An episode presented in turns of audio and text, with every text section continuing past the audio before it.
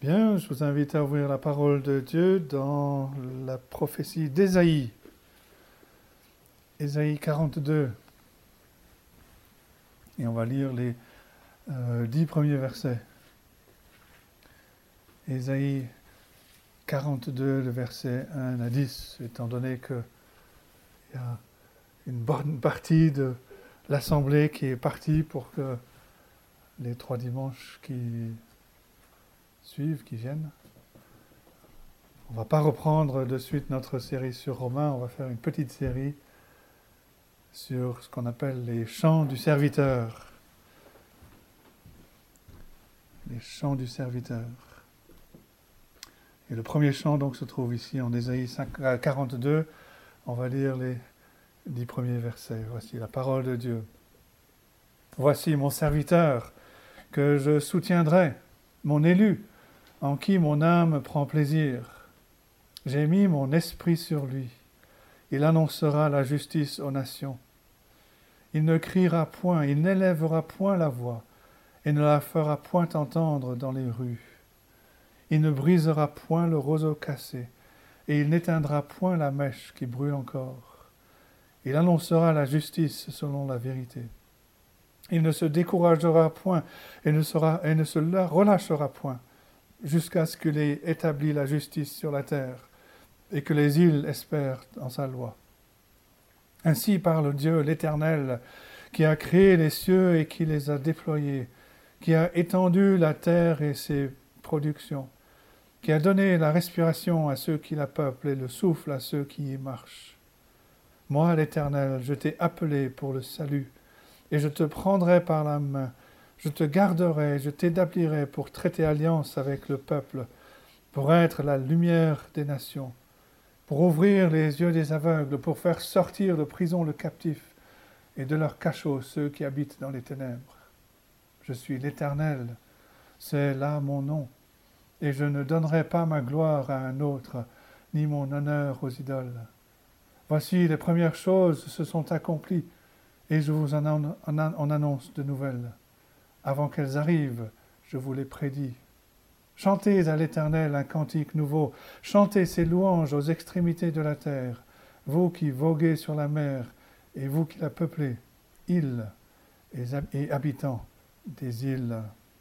Et jusque-là, la lecture de la parole de Dieu. Alors, comme j'ai dit, on va commencer à faire une petite série pendant l'absence de certains. Hein, ils seront là Dieu voulant pour la conclusion.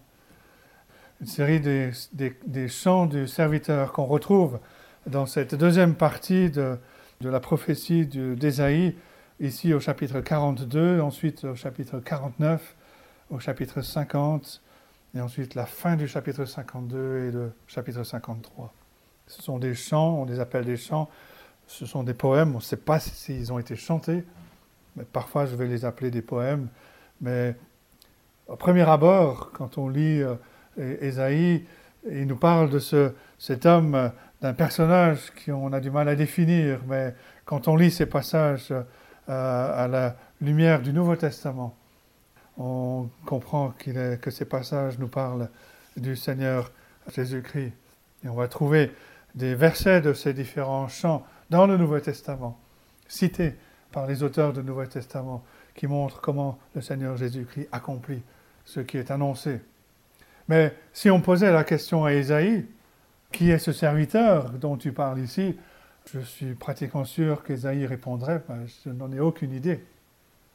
Et euh, ça rejoint ce que Pierre disait dans sa première lettre au chapitre 1, versets 10 et 12, que les prophètes qui ont prophétisé touchant la grâce qui vous était réservée ont fait de ce salut l'objet de leurs recherches et de leurs investigations. Ils voulaient sonder l'époque et les circonstances marquées par l'Esprit Christ qui était en eux, qui attestait d'avance les souffrances de Christ et la gloire dont elles seraient suivies. Il leur fut révélé que ce n'était pas pour eux-mêmes, mais pour vous, qu'ils étaient les dispensateurs de ces choses que vous ont annoncé maintenant ceux qui vous ont, prêché l'Évangile par le Saint-Esprit envoyé du ciel, dans lesquels les anges désirent plonger leur regard. Les, auteurs de l'Ancien Testament ne savaient pas il voyait la lumière, il voyait, il savait, il connaissait les promesses de Dieu et il voyait que Dieu annonçait qu'il préparait quelque chose Ils voyaient la lumière qui se pointait à l'horizon. Ils attendaient ce, quelqu'un qui allait apporter le salut, mais ils ne savaient pas qui exactement était cette personne. Ils attendaient cette, euh, son apparition. Et donc on va regarder ces cantiques en nous posant euh, la question que nous disent ces chants, ces poèmes au sujet du Seigneur Jésus-Christ.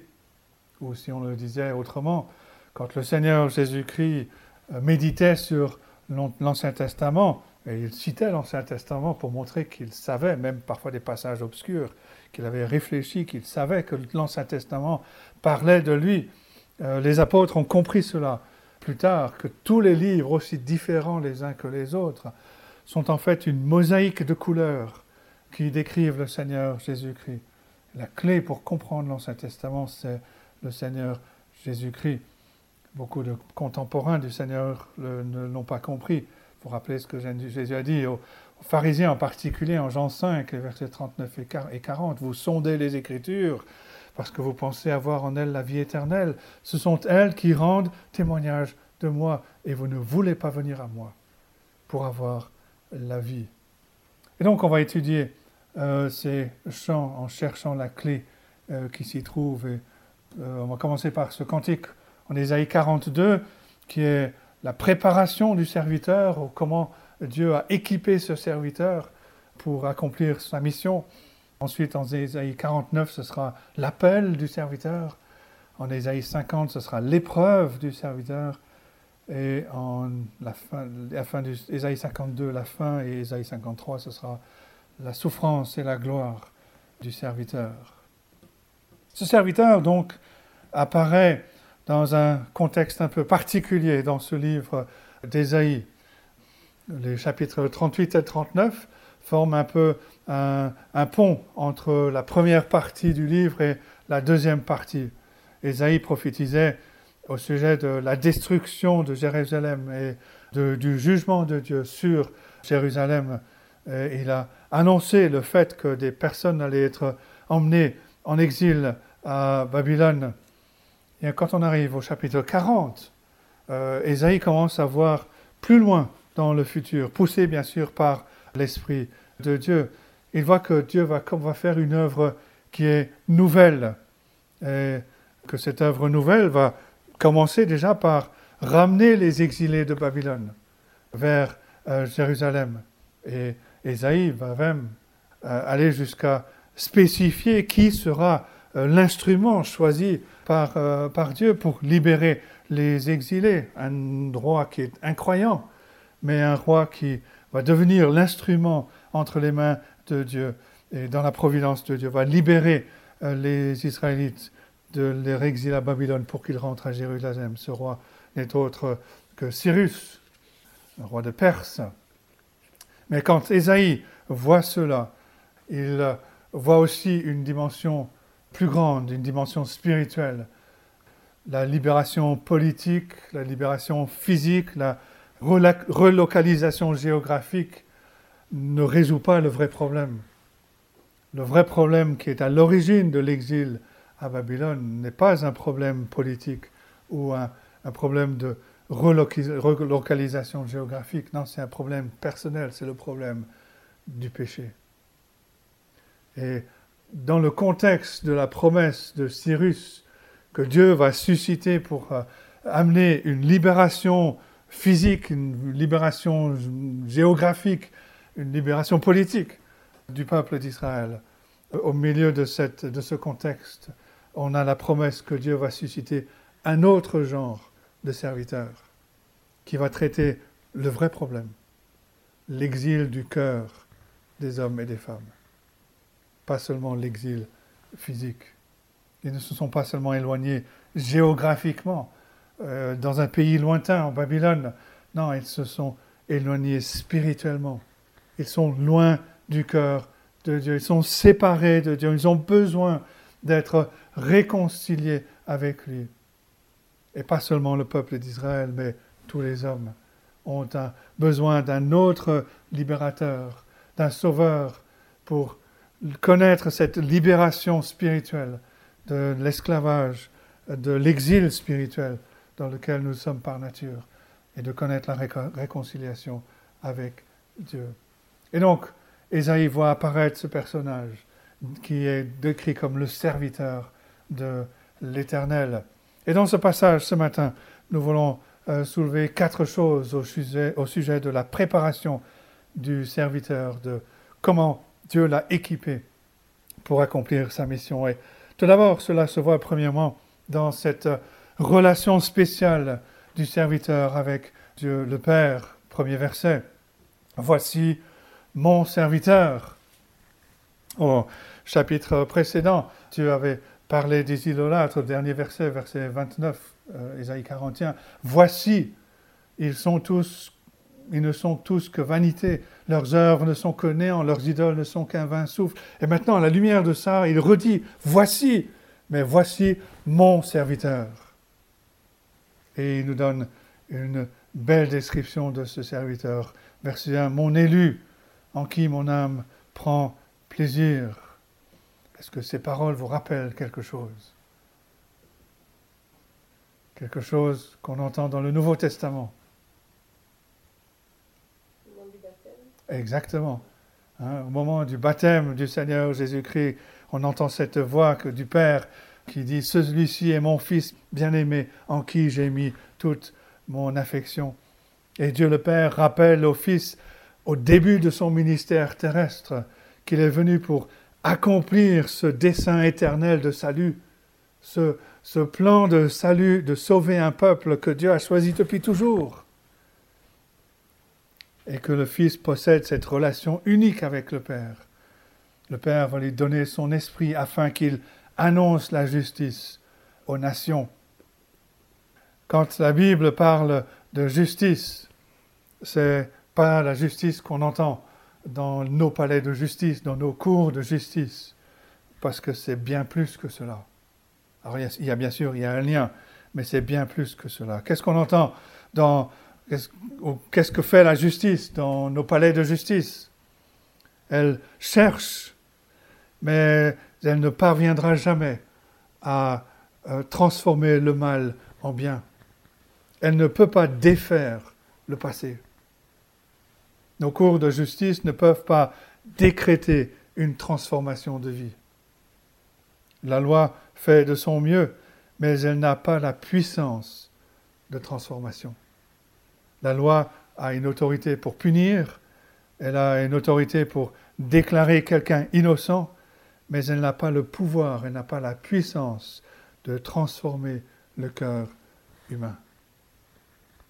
Et quand le langage de la justice est utilisé dans la parole de Dieu, que ce soit l'Ancien Testament ou le Nouveau Testament, il veut dire quelque chose de bien plus grand que ce que les palais de justice peuvent faire. On ne doit pas penser que le serviteur est venu pour être un genre d'avocat tout-puissant euh, ou un agent de police omnipotent qui fait respecter la loi. le serviteur est venu pour prendre les choses qui sont déformées, qui sont coupables, et par sa puissance, les transformer pour qu'elles deviennent ce pourquoi elles ont été créées, ce pourquoi Dieu les a créées. En prendre une illustration, je pense que ça va être un peu plus clair. Imaginez que vous possédiez une toile de peinture très chère, une peinture d'un grand maître. Et un jour, vous êtes absent, parti, pour une raison ou une autre, et quelqu'un vient chez vous et dérobe cette toile. Vous revenez et vous êtes bouleversé, surtout parce que vous n'avez pas assuré cette toile. Mais deux jours plus tard, la police sonne à votre porte et vient vous dire qu'on a de bonnes nouvelles pour vous. Vous lui dites, c'est au sujet de ma peinture. La police répond, oui, on a retrouvé le voleur. Mais ça, ce n'est pas la réponse que vous attendiez. Ce n'est pas la réponse qui est, la, plus importante pour vous. Vous allez demander à la police, mais est-ce que vous avez ma peinture? La police répond, non, non, on va poursuivre ce voleur en justice et on va s'assurer pour qu'il soit, qu'il soit puni pour ce qu'il a fait. vous vous dites, mais tout ça c'est bien, mais moi je veux retrouver ma peinture. la, police, la police répond, on est désolé, on ne peut rien faire au sujet de votre peinture mais on a attrapé le voleur. Et vous, vous dites, mais ce qui compte pour moi, ce n'est pas ce qui arrive au voleur, c'est retrouver ma peinture. Et si on l'applique spirituellement, Dieu veut retrouver sa peinture dans nos vies. Parce qu'il a peint son image dans nos vies. Quand on lit le récit de la Genèse, on voit que Dieu a peint son image dans l'homme et la femme. Il a créé l'homme et la femme à son image. Et que s'est-il passé? L'image a été volée, l'image a été déformée. Et Dieu ne dit pas simplement je veux qu'on attrape le voleur, mais il dit je veux que justice soit faite, que cette vie soit restaurée, que cette vie devienne ce qu'elle devait être au départ, et pas simplement que le voleur soit retrouvé. Et c'est ce que Jésus-Christ est venu faire. Il est venu pour établir, pour annoncer la justice, pour établir la, justice, pour remettre les choses droites. D'abord dans notre cœur, et puis bien sûr, bien sûr, de manière ultime, un jour dans le monde. Il annoncera la justice aux nations. Et c'est ce qu'il est venu faire, et c'est ce qui est annoncé euh, par, euh, dans, cette prophétie. Et tout cela vient de cette relation spéciale qu'il a avec le Père. Il a été, il a été choisi, Dieu l'a euh, mis à part pour accomplir cette œuvre. Et c'est en lui que le Père prend plaisir. Mais tout cela est important à cause de la deuxième chose, le deuxième point, la relation spéciale du serviteur avec les autres. Et ce sont peut-être, euh, certains commentateurs le disent, les plus belles paroles de la Bible. Et Matthieu 12 les cite pour bien les, décrire le Seigneur Jésus-Christ. Donc on n'a aucune, on peut y aller sans crainte, dire que cela décrit bien notre Seigneur Jésus-Christ. Verset 2, il ne criera point, il n'élèvera point la voix, il ne la fera point entendre dans les rues. Il ne brisera point le roseau cassé, il n'éteindra point la mèche qui brûle encore. Il annoncera la justice selon la vérité. Il ne, hurle pas, il n'est pas bruyant, il est calme. Il ne brisera point le roseau cassé, il n'éteindra point la mèche qui brûle encore. Imaginez la scène. Essayez-vous d'imaginer, il se promène, il aperçoit ce roseau qui est brisé par la pluie, par le vent. Ou alors il se promène, il voit les braises d'un feu de camp ou la lumière d'une bougie qui est sur le point d'éteindre. Qu'est-ce qu'il fait? Nous, quand on voit une bougie sur le point d'éteindre, euh, on, y va, on se mouille les doigts et puis on éteint la, mèche.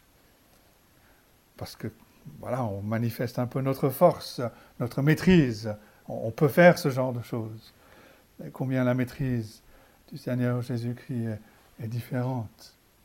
Mais on doit se voir ici euh, une description de nous-mêmes dans l'évangile de Matthieu, quand il cite ces paroles, euh, en fait, il nous enseigne à, nous voir nous-mêmes. Euh, c'est nous qui sommes les roseaux brisés. C'est nous qui sommes cassés, brisés par la vie, cette vie qui n'est pas juste. Il n'y a pas de justice dans ce monde. Il y a des pertes que l'on ne peut pas compter, des pertes qui nous font mal. Mais le Seigneur vient il prend ce roseau brisé et il met ses mains autour, il guérit ce roseau. Il met ses mains autour de cette mèche qui est sur le point de s'éteindre, il va ranimer la flamme. Il possède, une douceur que euh, le langage humain ne peut pas décrire. Et on a besoin de cette douceur. On a besoin d'un tel sauveur qui est à la fois suffisamment puissant pour me sauver, est suffisamment doux pour vouloir me sauver et me prendre dans ma faiblesse, avec tous mes manquements, avec tous mes péchés. Et voilà le Sauveur, le serviteur que Dieu euh, prépare, que Esaïe annonce.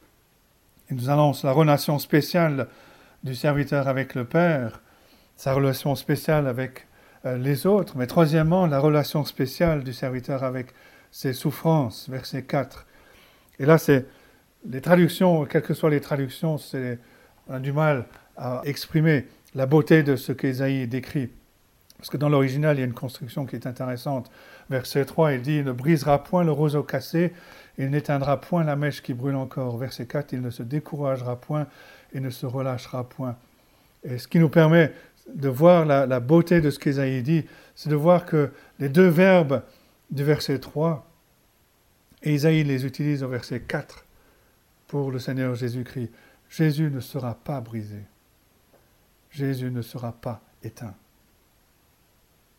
il ne se brisera point, il ne, s'éteindra point. Et voyez-vous ce qu'il dit? Nous, nous sommes des broseaux brisés par la vie. Nous, nous sommes des mèches qui sont sur le point de s'éteindre. Et le serviteur sait ce que cela veut dire. Il sait ce que cela veut dire de goûter à la souffrance, à la douleur, à une grande déception, lorsque le Seigneur Jésus-Christ avait été avec ses disciples la veille de sa crucifixion, et il répond aux questions de ses disciples, et en Jean 14, verset 9, il répond à Philippe, il dit, mais il y a si longtemps que je suis avec vous et tu ne me connais pas, Philippe. Trois ans pendant lesquels Jésus a enseigné à ses disciples qui il était. Trois ans et combien nous ressemblons à ses disciples, lents à comprendre, ne voyant pas clair. Mais Jésus ne s'est jamais découragé. Il a persévéré.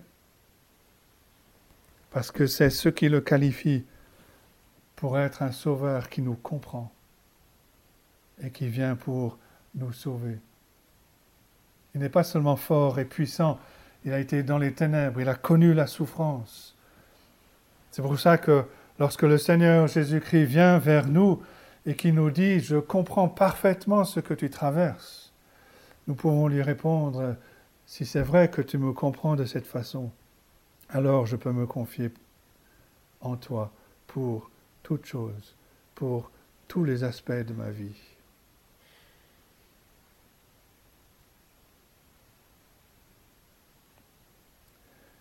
Il ne se découragera point, il ne se relâchera point jusqu'à ce qu'il ait établi la justice sur la terre et que les îles espèrent en sa loi, jusqu'à ce qu'il ait accompli, qu'il ait rassemblé le peuple, les, agneaux, les, brebis de son troupeau, jusqu'à ce qu'il ait euh, rassemblé le monde. Il ne se découragera pas. Cela nous quatrième euh, au quatrième point, la relation spéciale du serviteur avec sa mission, et c'est la fin du verset 4 jusqu'à euh, la fin de ce passage que nous avons lu, verset 10. Et là, il y a euh, deux choses à souligner. Tout d'abord, l'étendue de sa mission qui s'étend au monde entier. Ça devait être quelque chose d'étonnant pour Ésaïe à la lumière de l'exil à Babylone. Je vais, Dieu dit, je vais te susciter un libérateur. Sa mission sera une mission pour toute la terre. Il sera la lumière des nations. Sa mission n'est pas réservée à une partie de la terre, mais au monde entier. Il appelle des hommes, des femmes de toute langue, de toute nation, de toute tribu et de tout peuple. Mais il y a l'étendue de la mission, il y a aussi la nature intensive de la mission. Verset 7. Pour ouvrir les yeux des aveugles, pour faire sortir de prison le captif et de leur cachot ceux qui habitent dans les ténèbres. C'est quelque chose d'extraordinaire.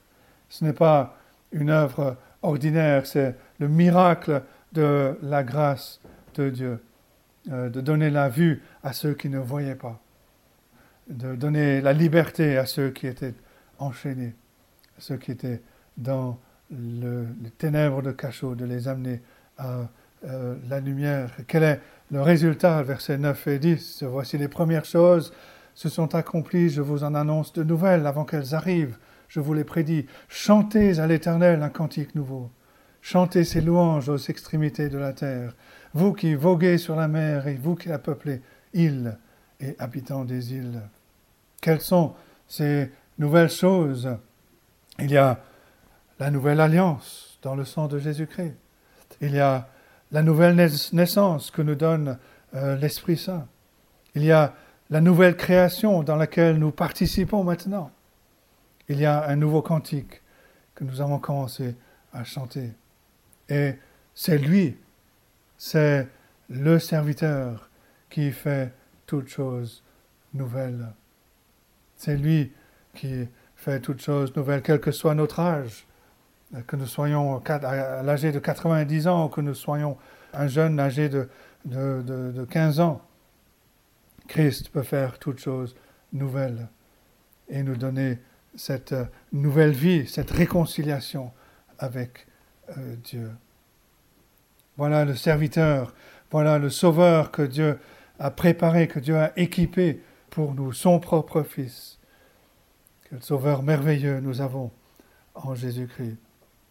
Et en lisant ces paroles, cette description du serviteur, on doit se dire, mais les gens sont fous pour ne pas croire en un tel sauveur. Mais c'est exactement ce que dit la Bible. Par nature, nous sommes fous, nous sommes insensés.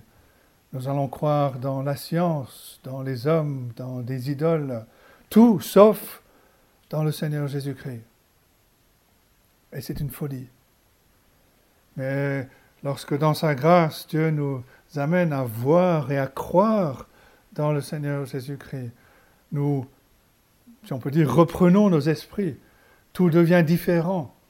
Nous sommes plus citoyens du monde, nous devenons citoyens du royaume de Dieu. Tout est nouveau, nous voyons les choses euh, différemment. Et donc la question, c'est pour nous ce matin, est-ce que nous chantons ce cantique nouveau? Est-ce que nous connaissons ce serviteur? Est-ce que nous connaissons ce sauveur que Dieu a préparé, que Dieu a équipé pour une mission? Une mission pour le monde entier, pour sauver son peuple issu de toute nation, de toute tribu, de toute langue et de tout peuple.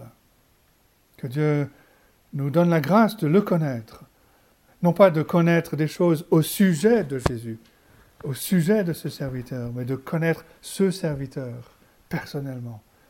Un serviteur qui est à la fois puissant pour nous sauver et rempli de douceur pour nous accepter, pour nous prendre tels que nous sommes, avec nos faiblesses, un roseau brisé, une mèche qui est sur le point de s'éteindre. Dieu a choisi, il a équipé son Fils, il a équipé ce Sauveur pour être ce serviteur parfait. Et nous allons continuer, Dieu voulant, à voir ce que nous disent ces chants au sujet de ce serviteur. Que Dieu donc nous aide à comprendre, à être émerveillés devant ce Sauveur que nous avons Jésus-Christ. Et qu'il bénisse sa parole à nos cœurs ce matin.